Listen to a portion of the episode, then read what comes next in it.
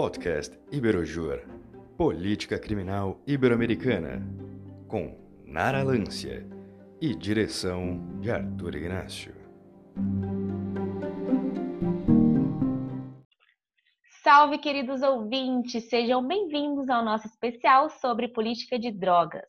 Só lembrando aqui que estamos conversando com o Dr. Guilherme Godoy. O Dr. Guilherme é mestre em criminologia pela Universidade do Porto e já estuda esse tema há bastante tempo. Então, dando continuidade à nossa entrevista. Interessante. E você acabou de mencionar que no Uruguai e também na Espanha há clubes sociais de cannabis, né? Que, que é uma droga popularmente conhecida como maconha. Primeiro eu vou te perguntar do Uruguai, tá? E depois é, eu te pergunto da Espanha. É, você poderia nos dizer o que, que são estes, esses, estes clubes, desculpa?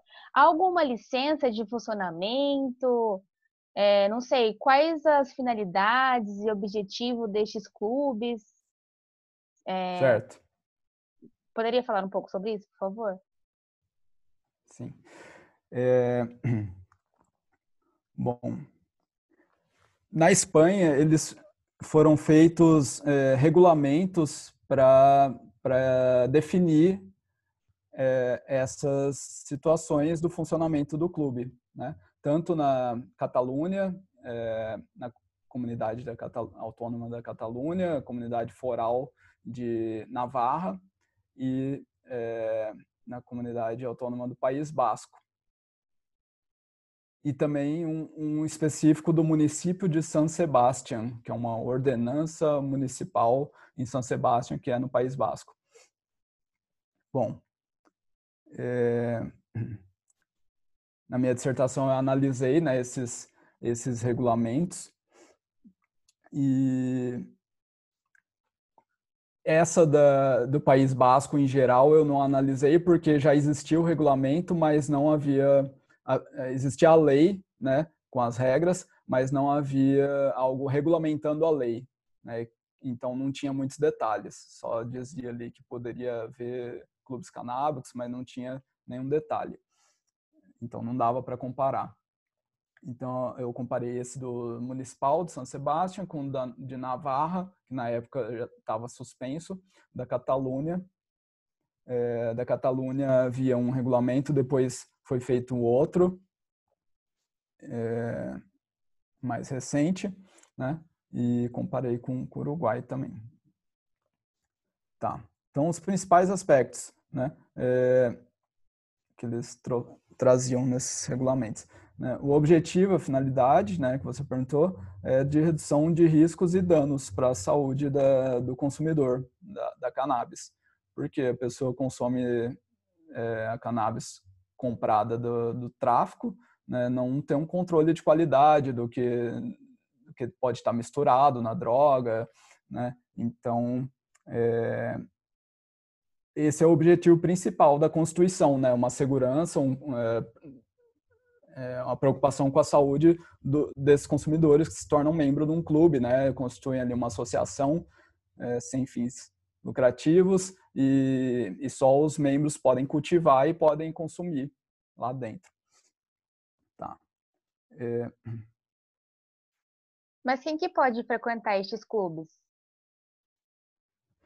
Sim, é só, só adultos, né, adultos. E, em regra, em regra, são consumidores, são permitidos apenas consumidores habituais, que já consumiam né, há um tempo. Tá.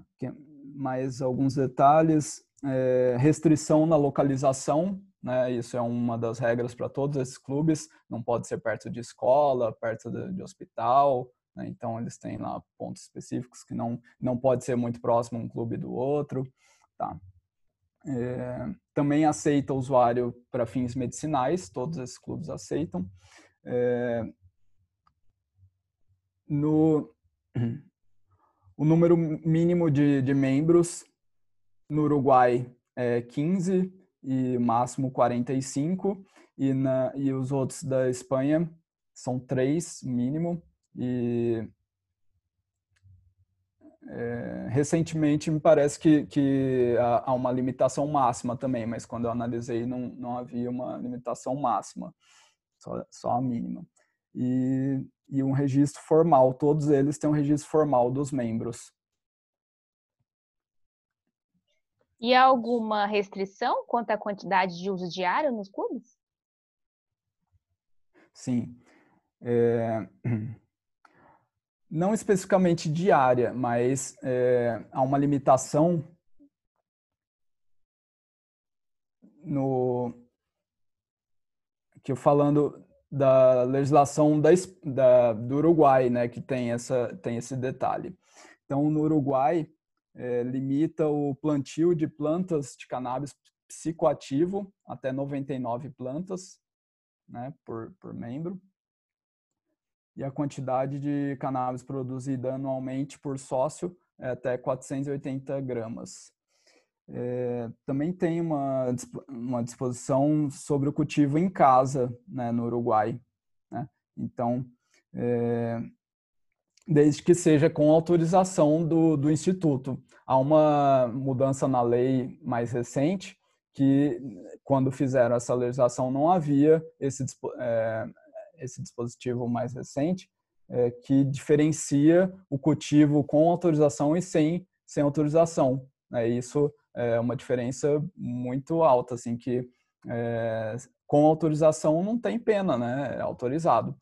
É, mas se for cultivo em casa e não tiver a, a autorização do instituto que regulamenta e controla, é considerado a mesma pena do tráfico de drogas no Uruguai. Tá? E, e o limite é, pode ser é, com destino cultivo que eu estou me referindo, é com destino ao consumo pessoal ou ali compartilhado né, na própria casa, não superando seis plantas e 480 gramas anuais, que é a mesma quantidade lá do, do clube canábico, né, de colheita por casa.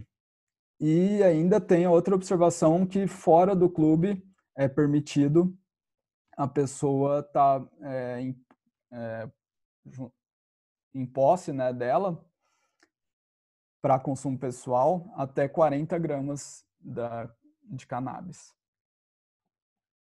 E na Espanha, tem algum, alguma quantidade de uso diário no clube? de uso diário pode ter aqui mais, mais recente, mas eu não estou com os dados aqui agora. Hum. É, e outra observação, já que você perguntou disso, é que é, essas, como essas regulamentações são, não são necessariamente é, de acordo com a lei nacional da Espanha, elas foram já muito discutidas no tribunal, no Supremo Tribunal espanhol, né? E atualmente nenhuma dessas regulamentações aqui é, estão estão valendo, né? Eu disse que na época que eu fiz a pesquisa de Navarra estava suspensa, né? A de São Sebastião foi anulada depois, né? A do País Basco é, não chegou a ser regula regulamentada, então é, a da Catalunha foi anulada e depois fizeram uma outra que também foi anulada. Então, é, mas continuam funcionando os clubes lá, né? É, com base nessa jurisprudência, que também é do tribunal, que eu falei que permite o autoconsumo compartilhado. Então, é, essas regulamentações era só para trazer esses detalhes do funcionamento, né? É, tem outros detalhes na, nas regulamentações, mas eu não estou com eles aqui, mas tem é, algumas tem um horário do funcionamento, né, o, todos esses detalhes que eu me referi. Entendi, entendi. Mas há algum projeto paralelo ao, ao clube de prevenção de possíveis riscos e danos associados ao consumo de cannabis? Sim, isso dentro do contexto do Uruguai, né, que está definido em um dos decretos, né, que no fim eu não falei com tantos detalhes, vou aproveitar para falar aqui rapidamente. É, tem um decreto 120 de 2014, que é onde traz esse controle, né, que é referente a, essa pergunta que você me fez agora, é, lá ele regula o controle por parte do Estado da importação, exportação, plantação, cultivo, colheita, produção, aquisição, armazenamento, comercialização, distribuição e uso da cannabis. Tá. É, depois tem o decreto 128/2016, é, onde estão regulamentadas as regras referentes à jornada de trabalho, proibindo a posse e o consumo de álcool ou outras drogas durante esse período. Então, foi criado também depois da, da legalização da, da cannabis. É, decreto 46/2015 é, onde está disposto ali a permissão para plantação, cultivo, colheita, armazenamento e comercialização de cannabis psicoativo ou não, destinada unicamente à investigação científica, elaboração de especialidades vegetais ou especialidades farmacêuticas para uso medicinal. É mais específico esse. E, por fim, o decreto 372-2014, é, que traz o conceito de cânhamo, que é o mesmo que cannabis não psicoativo. Né? Então ele detalha ali o que, que seria, né? tem detalhes, por exemplo, é, que são as plantas ou pedaços das plantas derivados da cannabis, folhas e pontas floridas que não contenham mais de 1% de THC, que é o tetrahidrocannabidiol. Né? É, e, e, as respectivas sementes não podem conter mais de 0,5% de THC, porque esse THC, se for muito alto, torna a substância psicoativa. Então, tem até um documentário, né, se eu puder sugerir aqui, é, para entender mais sobre essa questão da, do uso medicinal no Brasil, é, que se chama Ilegal, tem através do, do YouTube, e lá, inclusive, esses termos THC, CBD, né, que são os componentes ali da, da cannabis, é, é bem explicado lá. Interessante. Então, aqui, só pra, para os nossos ouvintes entenderem, onde há, onde estão localizados os clubes sociais de cannabis na Espanha são nas comunidades do País Basco, Catalunha e Navarra? É isso? Não só, tem, tem espalhado pela, pelo país inteiro, né? Mas é, os regulamentos é, que, que foram criados, né, e até hoje, creio que é, eu vi um estudo mais recente que continua se referindo apenas a esses regulamentos des, da Navarra, Catalunha e País Basco. Né? Na, na região da Andaluzia, por exemplo, eu sei que tem também clubes canábicos, mas não, não tem, não conheço nenhum regulamento de lá. Entendi. E por que, que no Uruguai e na Espanha há regulação de clubes canábicos? Eles consideram a cannabis como uma droga mais leve? Sim, é mais leve e também é, com base num, num, estudo da Organização Mundial de Saúde sobre um estudo específico sobre drogas, né, a droga mais utilizada no mundo, né, e, e na Espanha também é, é, existem estudos específicos falando que é a mais utilizada e e vários estudos se baseiam para dizer ali que, é, comparando com outras drogas, é a que causa menos danos para a saúde, né? inclusive comparando com drogas listas, como o tabaco e as bebidas alcoólicas, né? é, e, e, alguns fármacos, né? fármacos que são remédios controlados, é, também entram em algumas comparações, e a cannabis sempre é considerada mais leve, né? em vários é, aspectos.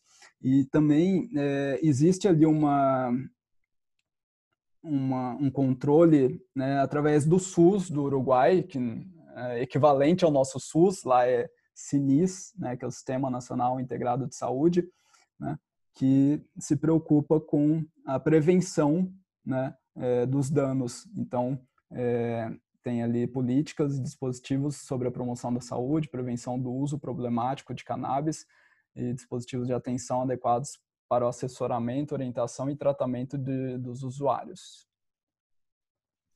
Interessante. E durante a nossa conversa, você chegou a mencionar o termo guerra às drogas. Poderia nos explicar melhor é, o que significa este termo e também como começou esta guerra às drogas? Sim. É, vamos lá.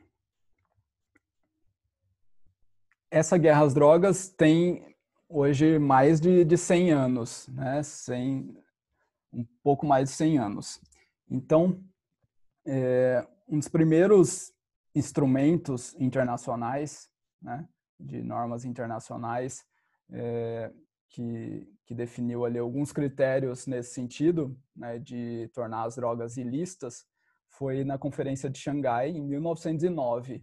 Né? Então, dentro da, da história do proibicionismo, né, esse foi é, um dos primeiros instrumentos. Depois, na Conferência de Haia, em 1912, né, em seguida. Então, a partir daí, né, houve uma adesão crescente da, do proibicionismo das drogas. Tá? E depois, né, mais recente, né, digamos, há três instrumentos que estão em vigor até hoje, né, que são convenções ou tratados ali da, das Nações Unidas sobre drogas e que foram é, evoluindo alguns conceitos né, dentro desses tratados, mas os três ainda estão em vigência. Então, é a Convenção Única sobre os Estupefacientes, de 61, né? Convenção de Viena sobre os Psicotrópicos, de 71, e a Convenção das Nações Unidas contra o Tráfico Ilícito de Estupefacientes e Substâncias Psicotrópicas, de 88. Né? Então, é, em regra, né, a gente se baseia nessa mais recente, mas, por exemplo, a, a lista das drogas ilícitas está na de, de 61, né, que foi a primeira. E o termo guerra às drogas, né, guerra às drogas, é, é porque em 1971, o presidente dos Estados Unidos, Richard Nixon, declarou, é, declarou publicamente a guerra às drogas. Então, ali, a partir de todos esses instrumentos mais recentes, né, e, e, essa declaração de guerra às drogas, quase o, o mundo inteiro né, abraçou essa, essa guerra às drogas. Tá. É, outra questão interessante da história né, do proibicionismo é trazido pelo Antônio Escorrotado, né, um espanhol que tem um livro clássico né, da, da história, história geral das drogas. Ele conta a história de, em vários contextos, né, mas trouxe um, uma, um pedacinho aqui é que ele fala que antes de, de haver essa proibição, né, de tornar as, as, drogas ilícitas, era muito comum os médicos receitarem né, remédios caseiros como morfina, codeína, cocaína e heroína, né, é, que cumpriam a mesma função que hoje desempenham sedantes e estimulantes sintéticos. Né? Então, é, hoje há remédios é, nas farmácias que são sintéticos dessas drogas, né, para é, curar ali é, crise de ansiedade, depressão, né, que antes eram é, eram através da, das, de algumas das drogas né, que estão nas listas de drogas ilícitas. Tá. E você acredita que uma guerra contra as drogas acaba virando uma guerra contra as substâncias em si? porque essa guerra contra as drogas acaba matando muita gente dentro das favelas brasileiras. Então, essa guerra não pode estar dando uma ideia falsa de segurança, na sua visão? Sim. É... Tem um vídeo muito interessante que eu queria sugerir aqui nesse contexto de guerras drogas e que é, em português, né? É muito legal e é, foi criado por um grupo que chama Global Commission on Drug Policy, né? Então, é, a versão dublada em português. E, e ali ele mostra, chama Guerra ao Drugo, né? Guerra ao Drugo, porque eles criam um cenário em que as drogas é um dragão que se chama Drugo. Né? Então, lá mostra bastante essa questão que você trouxe na pergunta da, dessa guerra entre eh, na, na periferia, né, nas favelas e muita gente é, sendo sendo vítima. Então, é, eu concordo que acaba matando muita gente é, de, de vários em vários lados, né? Muita, muitos policiais, né? Muita gente inocente e muita gente também envolvida no, no tráfico. Então, é, a gente vive no Brasil, infelizmente, um contexto né, eh, de guerra, guerra civil, né, e principalmente por causa das drogas. Né. Interessante. E o jornalista britânico Johan Hari, acredito que é assim que se pronuncia o nome dele, ele é autor do livro Na Fissura, que inclusive é um livro bastante conhecido. E ele diz que no caso da bebida alcoólica, você não tem a Heineken brigando com a Budweiser, por exemplo. Não tem o bar do lado matando e brigando com outro bar. Inclusive, quando houve a proibição do álcool nos Estados Unidos, isso acabou criando mais violência e essa violência só acabou quando novamente os Estados Unidos liberou o álcool. E o Johan Hari já viajou para vários lugares onde as drogas são liberadas. Claro, uns lugares menos, outros mais. Por exemplo, eh, no caso do Colorado, onde a maconha é liberada, não tem um maior índice de violência motivado por essa liberação. É, na Suíça, onde a heroína é liberada, também não se vê mais violência. E na Suíça, nos últimos 20 anos, não tiveram mortes por overdose, motivada, no caso, pelo uso da heroína, já que existe todo um sistema para ajudar os usuários. Então, eu gostaria de saber é, o que, que você pensa sobre isso.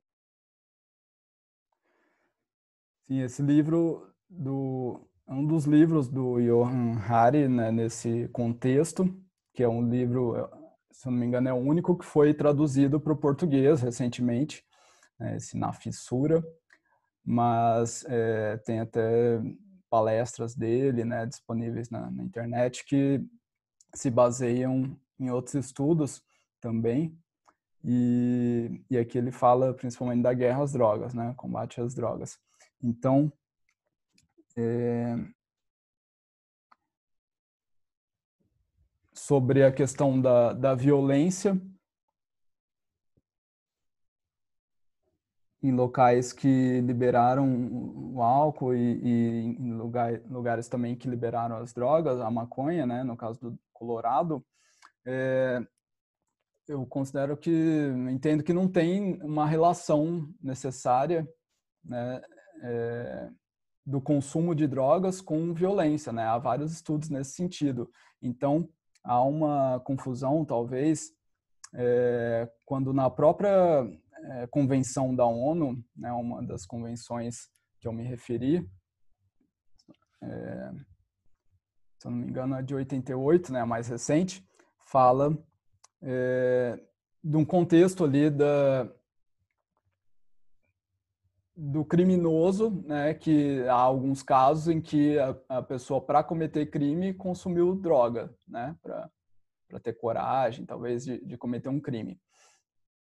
E aí acaba sendo formada uma, uma imagem é, que, que é uma imagem errada, né, conforme inúmeros estudos, de que quem consome droga vai se tornar violento e vai cometer crime, né? Então é, há uma, um, a vinculação de uma imagem quem comete droga necessariamente é um criminoso. E, e claro, também tem, tem essa imagem no, no, Brasil porque é de fato um criminoso, de acordo com a, com a legislação, né, ao colocar lá no capítulo de drogas né, o, é, o dispositivo sobre, sobre o consumo.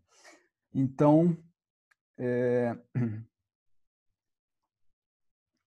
Mas é, também nesse contexto da liberação, né, o que outros estudos demonstram que países que, que descriminalizaram ou legalizaram né, as drogas é, não não há maior índice de, de violência, pelo contrário, e também não há maior índice de é, consumo, né?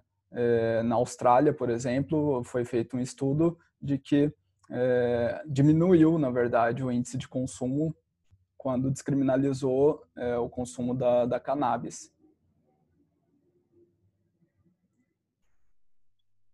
É, então, outros países manteve o mesmo, não mudou, nem aumentou, nem diminuiu.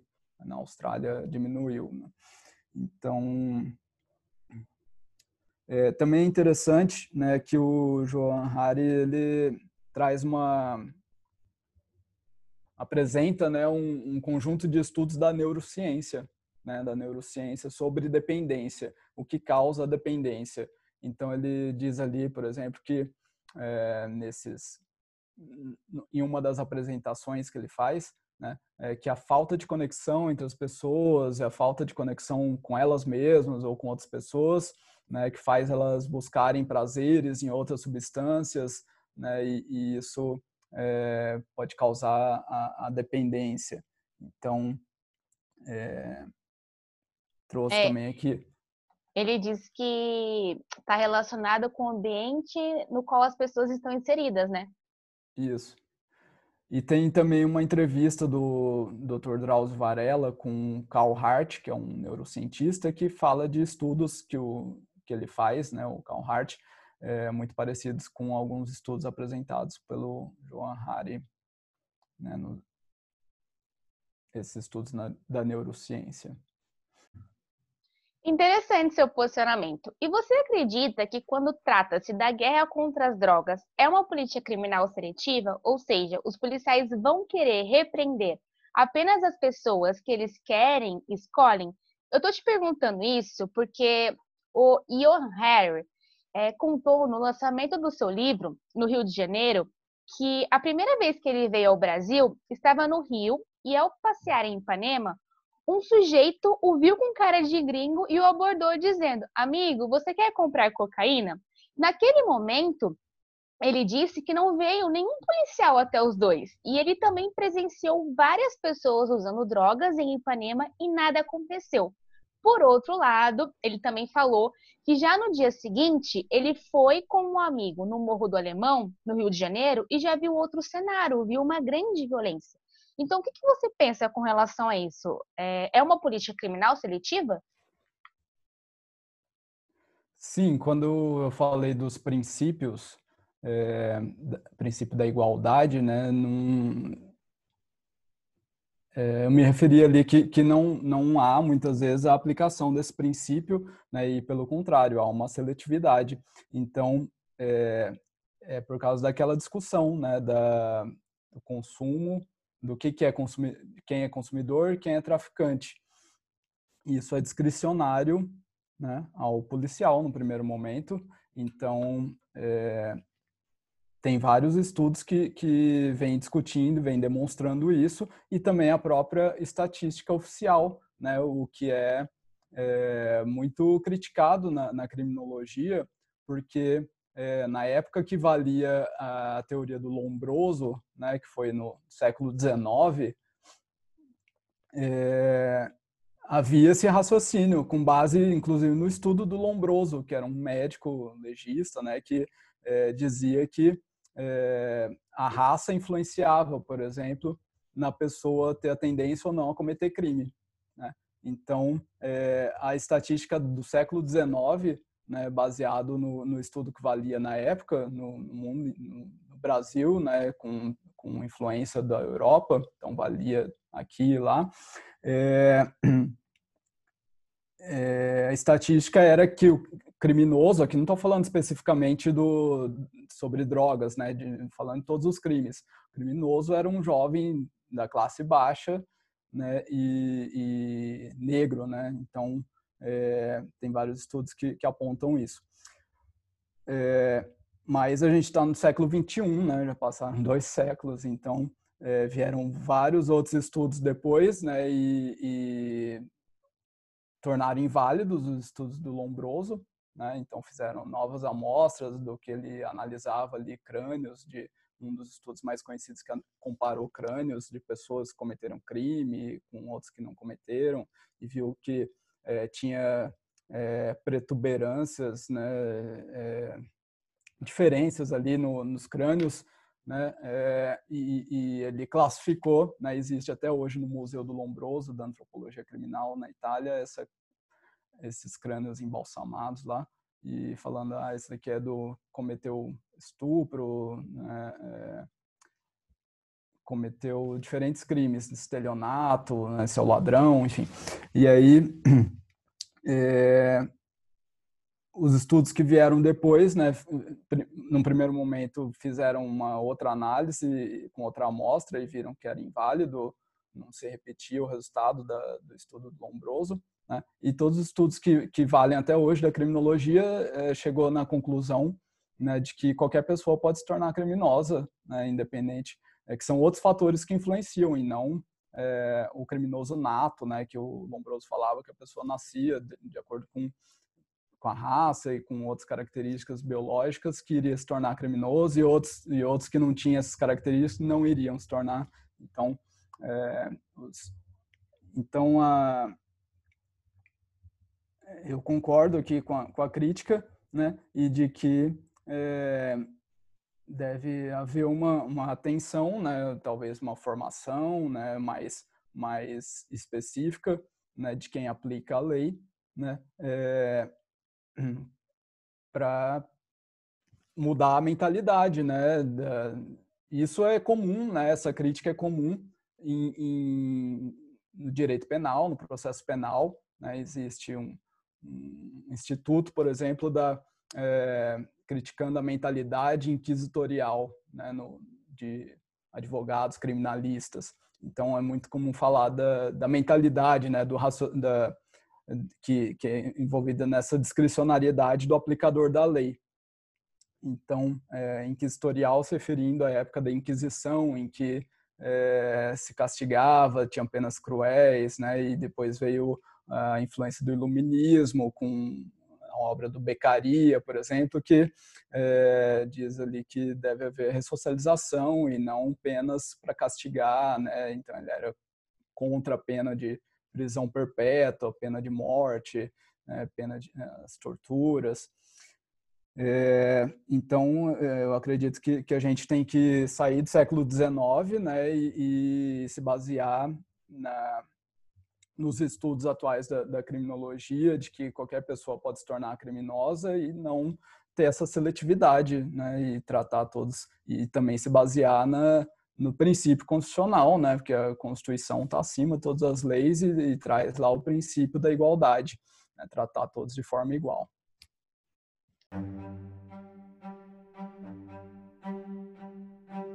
Este foi o nosso terceiro episódio do nosso especial sobre política de drogas. Lembramos que todas as quintas-feiras e segundas-feiras há novos episódios no nosso programa Política Criminal Ibero-Americana. Siga-nos para não perder nenhum episódio. E caso queira nos seguir nas redes sociais, basta procurar por Iberaju. Estamos no Instagram, Facebook, LinkedIn e Twitter. Nessas plataformas você poderá ficar a par de todos os nossos eventos. E nos vemos no próximo episódio. Até mais!